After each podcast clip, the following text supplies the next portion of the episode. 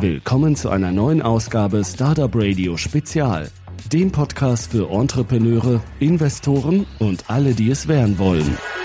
Wir sind hier beim Corporate Startup Summit Event, äh, der in Frankfurt stattfindet am 3. Dezember. Und mit mir zu Gast ist, äh, ist Ben. Ben, magst du dich kurz vorstellen? Ja, hi, ich bin Ben Sofiani, ich bin Incubation Manager bei Maple Apps. Wir entwickeln Apps für iOS und Android nur für uns selbst als eigener Inkubator. Wie lange gibt es euch schon? Also die äh, Agentur Maple Apps gibt es schon seit mehreren Jahren, vier, fünf Jahre. Die haben über 50, 60 äh, Projekte umgesetzt für andere Leute. Äh, zum Beispiel die Vapiano App von uns. Aber so vor einem Jahr, äh, da hat es den Geschäftsführer äh, Arne Horn und mich gejuckt, äh, doch lieber mit unseren Talenten eigene Apps zu entwickeln. Nicht andere Leute reich zu machen, sondern zu gucken, hey, was können wir selbst in die Welt setzen. Ne? Und so sind wir dazu gekommen, uns zu überlegen, wie könnte man eigene Apps, Ideen entwickeln, äh, validieren und dann selbst auf den Markt bringen. Wo sitzt ihr und wie viele Leute arbeiten jetzt in diesem Incubator? Also Maple Apps sitzt im Startplatz in Köln, im Mediapark, in den alten 1 Live Büros. Wir sind jetzt sechs Leute, drei Developer und äh, ein Vollzeit-Designer den CEO Arne und mich als Incubation Manager. Was waren so die ersten Apps, mit denen ihr rumexperimentiert habt und was waren eure Erfahrungen? Also die ersten Apps, mit denen wir rumexperimentiert haben, äh, war zu der Zeit, wo wir noch viel äh, Agenturarbeit hatten. Äh, also so im letzten Oktober ähm, haben wir einen Workshop gemacht, Big Data. Was könnte man, wie könnte man irgendwie frei zugänglichen Datensätze von der Stadt oder der WHO oder der World Bank, könnten wir die nutzen, um daraus eine coole App zu machen? Und einer unserer Developer ist dabei über einen großen Datensatz gestoßen, über Mortalitätsraten. Und die brillante Idee war es, endlich mal eine gute Death Clock fürs Smartphone rauszubringen. Wir waren alle ziemlich schockiert, aber irgendwie hat sich die Idee durchgesetzt. Wir haben eine Landingpage dafür gebaut, Traffic geschickt, die Zahlen sahen ganz gut aus und unser Praktikant hatte noch Zeit. und dann hat unser Designer äh, eine wunderschöne App namens Exitus äh, designt und der Praktikant hat die dann umgesetzt ne, für iOS äh, die Android-Version ist irgendwie immer noch in Mache, weil die nicht so erfolgreich war, haben wir die jetzt nicht weiter verfolgt. Die haben jetzt überlegt, ob wir einen Smartwatch-Upgrade dafür rausbringen, dass, dass man halt sieht, wie die Lebenszeit abläuft, statt die Uhrzeit zu sehen, was wir sehr viel motivierender finden. Ja, das war so das erste makabere äh, Projekt, was wir gemacht haben. Aber seitdem haben wir äh, fünf Apps entwickelt, die deutlich vielversprechender sind. Kannst du da zwei, drei nennen?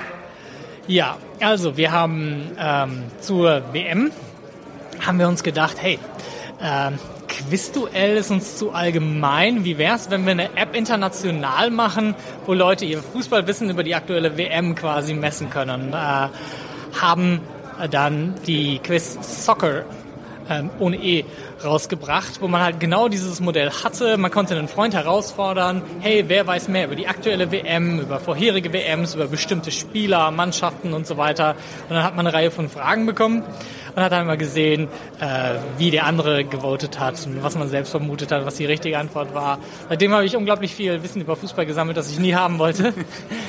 äh, die war in Brasilien ganz erfolgreich und in Algerien. Ich glaube, das lag daran, weil die relativ weit in der WM gekommen sind und weil es sehr günstig ist, dort äh, App-User zu akquirieren.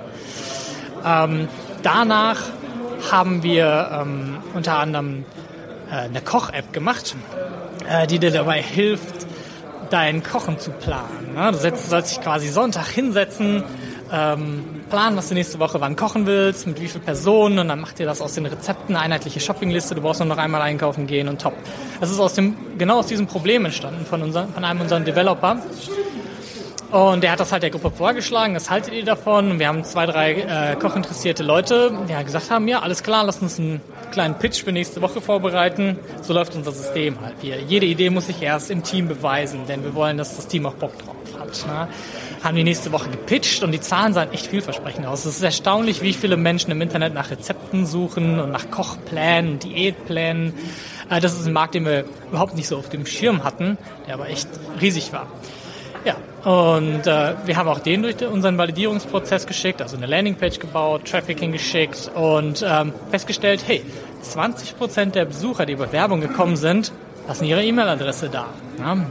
Wir haben die User dann äh, befragt, haben mittlerweile über 2500 äh, E-Mail-User auf unserer auf unserer Liste, mit denen wir halt arbeiten können, mit denen wir das Produkt zusammen entwickelt haben, die uns immer ein Problem gestellt hat, unser Designer eine passende Lösung dafür entwickelt hat, zusammen mit dem Team.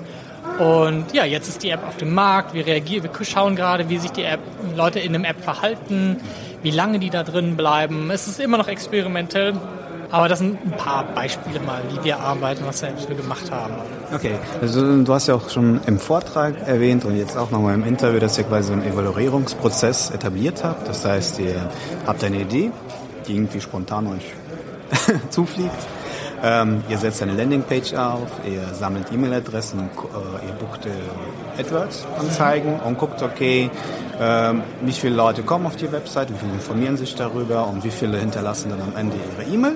Damit habt ihr quasi so ein äh, Proof of Concept geschaffen, so in der Anfangsphase, dass ihr sagt, ah, okay, das Interesse ist da, jetzt können wir anfangen zu entwickeln, dann entwickelt ihr und mhm. dann holt ihr nochmal Feedback ein oder wie geht der Prozess danach weiter?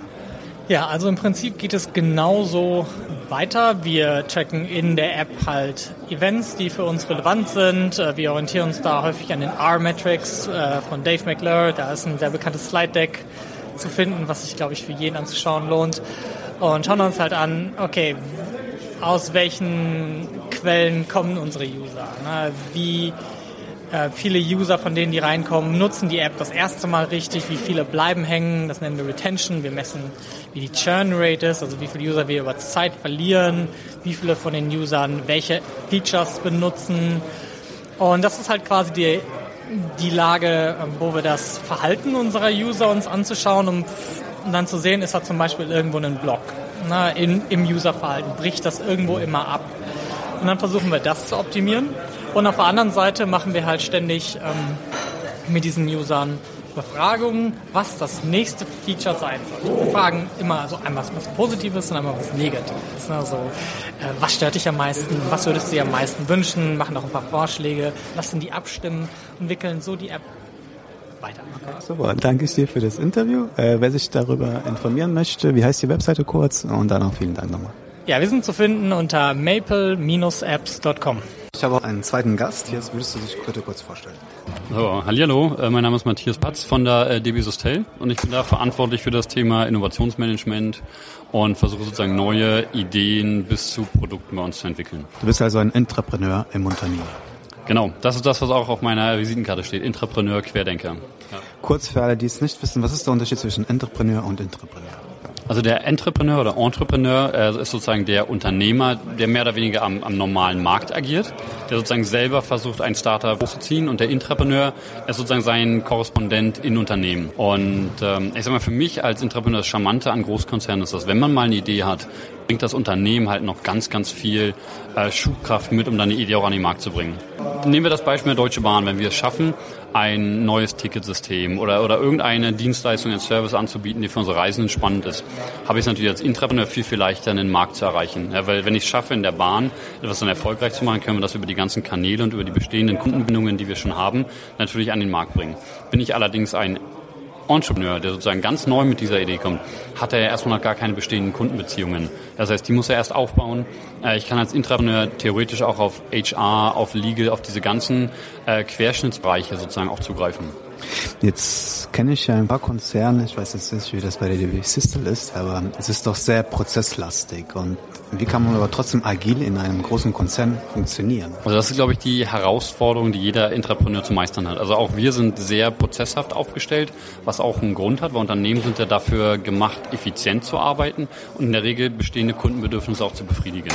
Und wenn wir jetzt sagen, wir wollen Entrepreneurship fördern oder Innovation in Unternehmen, wir müssen Prozesse intern kennen, damit wir sie, ich sage immer, kreativ auslegen und nutzen können. Na, man muss es schaffen, sich einen gewissen Freiraum zu schaffen und das geht für mich über, über Netzwerkstrukturen Strukturen, dass ich sozusagen über Abteilungs- und ich sage mal Silos hinaus Leute kenne, mit denen ich mich zusammenschließe. Wenn ich ganz frisch anfange als Intrapreneur, sage ich möchte in einem Unternehmen was, was bewegen, äh, dann habe ich in der Regel auch noch keine Institution oder keine Abteilung, an die ich mich wenden kann, die mich mit Ressourcen oder mit Netzwerk unterstützt. Das heißt, da, da mache ich sicherlich viel in meiner Freizeit aus Leidenschaft. Aber genau das zeichnet meiner Meinung nach ein Intrapreneur aus, dass er das genau tun muss. Sich sozusagen langsam das Netzwerk bauen und damit dann kreativ Prozesse auch ausnutzen. Welche innovativen Ideen in der Zeit, wo du jetzt als Intrapreneur arbeitest, bei dir bist, ist das so entstanden? Oder welche sind auch wieder gescheitert? Also was man hier auf der Konferenz auch sehen kann, sind zwei unserer Produkte. Es nennt sich einmal World Insight und DB Smart In. Äh, das sind zwei Produkte, die bei uns entstanden sind, aus, also die sozusagen aus einer, einer verspielten, innovativen Idee kamen. Das erste, da war der Gedanke, können wir SAP-Bestandsdaten mit einer Spielesoftware auswerten? Und daraus ist mehr oder weniger eine Visualisierungsengine geworden, mit der wir Bahninfrastrukturen, Simulationen und sowas alles vorbereiten können. Und das Zweite ist aus, der, aus dem Gedanken entstanden, wie können wir in doch einem sehr zerklüfteten Ticketsystem Land wie Deutschland, also sozusagen ein Ticket oder ein Berechtigungssystem für, für alles schaffen und ähm, haben, setzen da auf neueste Technologie, was SIM-Karten noch angeht. Das sind so ich sag mal, die Erfolgsbeispiele, wo wir aber auch Stück für Stück Kundenentwicklung betreiben müssen. Also da war es auch, da war es jetzt nicht so, dass wir gesagt haben, hier, wir sind Deutsche Bahn, das machen jetzt alle, aber mit dem Namen oder mit dem Brand Deutsche Bahn ist das nochmal eine ganz andere Argumentation, an den Markt ranzugehen. Äh, Sachen, die gescheitert sind, muss ich gerade überlegen, wir haben, wir haben doch eine sehr, sehr starke Selektion in so einem Prozess an sich schon. Aber wir hatten viele im Bereich zu IT, hatten wir mal etwas, wo wir einfach an äh, Regularien der, des Eisenbahnbundesamtes nicht vorbeigekommen sind, wo wir dann wieder etwas fallen gelassen haben und so. Gibt es, glaube ich, noch ein, zwei andere Beispiele, die mir jetzt leider nicht so präsent mehr im Kopf sind. Also sind die, die beiden Erfolgsgeschichten, die bleiben im Kopf hängen. Aber wir hatten noch ein, ein anderes Thema, wo wir eine Usability-Studie gemacht haben. Das ist nicht wirklich gescheitert, aber wir haben dann entschieden, wir werden das Projekt nicht weiterverfolgen, weil wir sozusagen genug andere Projekte da gerade am Markt haben. Zum Abschluss zwei Fragen. Zum einen, wie sieht dein Arbeitstag aus? Und zum anderen, wie wird man zum Entrepreneur oder wie bewirbt man sich beim Unternehmen oder beim Konzern, wenn man Entrepreneur sein will? Äh, wie sieht mein Arbeitstag erstmal aus? Also sehr agil ist mein Arbeitstag nicht auch. Also, also natürlich ist er geprägt von, von Terminen, wo man, wo man sich da mit Kollegen abspricht oder da irgendwie mal neue Ideen auch diskutiert. Aber sonst ist es sehr viel Ad-Hoc-Geschäft. Also dann kommt da eine Idee rein oder der Mitarbeiter ruft an, oh, ich habe da eine spannende Idee, können wir da was machen? Können wir, können wir eine Technologie mal ausprobieren? Äh, oder, oder, einen, oder es wurde ein spannender Artikel irgendwo in, in IT-Blogs gelesen und sagt, oh, guck mal, das ist eine spannende Idee. Also, es ist wirklich sehr viel, wo wir, ähm, also ich kann, ich kann jetzt ganz schwer sagen, was ich nächste Woche zum Beispiel tue. Und das ist halt das Spannende an dem Job auch, dass ich, dass er so abwechslungsreich ist. Und zu der Frage, wie wird man Intrapreneur? In meinem Fall war es so, ich habe damals ein, ein MBA in Innovationsmanagement gemacht und habe dann gesagt, in dem Bereich möchte ich mich stärker engagieren und habe dadurch das Thema Innovationsmanagement bei der System mit aufgebaut. Dadurch ist dann auch halt ein Job dort entstanden. Da war unsere Geschäftsführung für sich erkannt hat, Innovation ist wichtig und das ähm, muss halt jeder Intrapreneur wissen. Also man braucht C-Level-Support irgendwie oder irgendwann, damit man auch woanders auch anerkannt wird und dann äh, die Legitimation auch hat, innovativ und anders zu sein. Vielen Dank für das Interview. Gerne.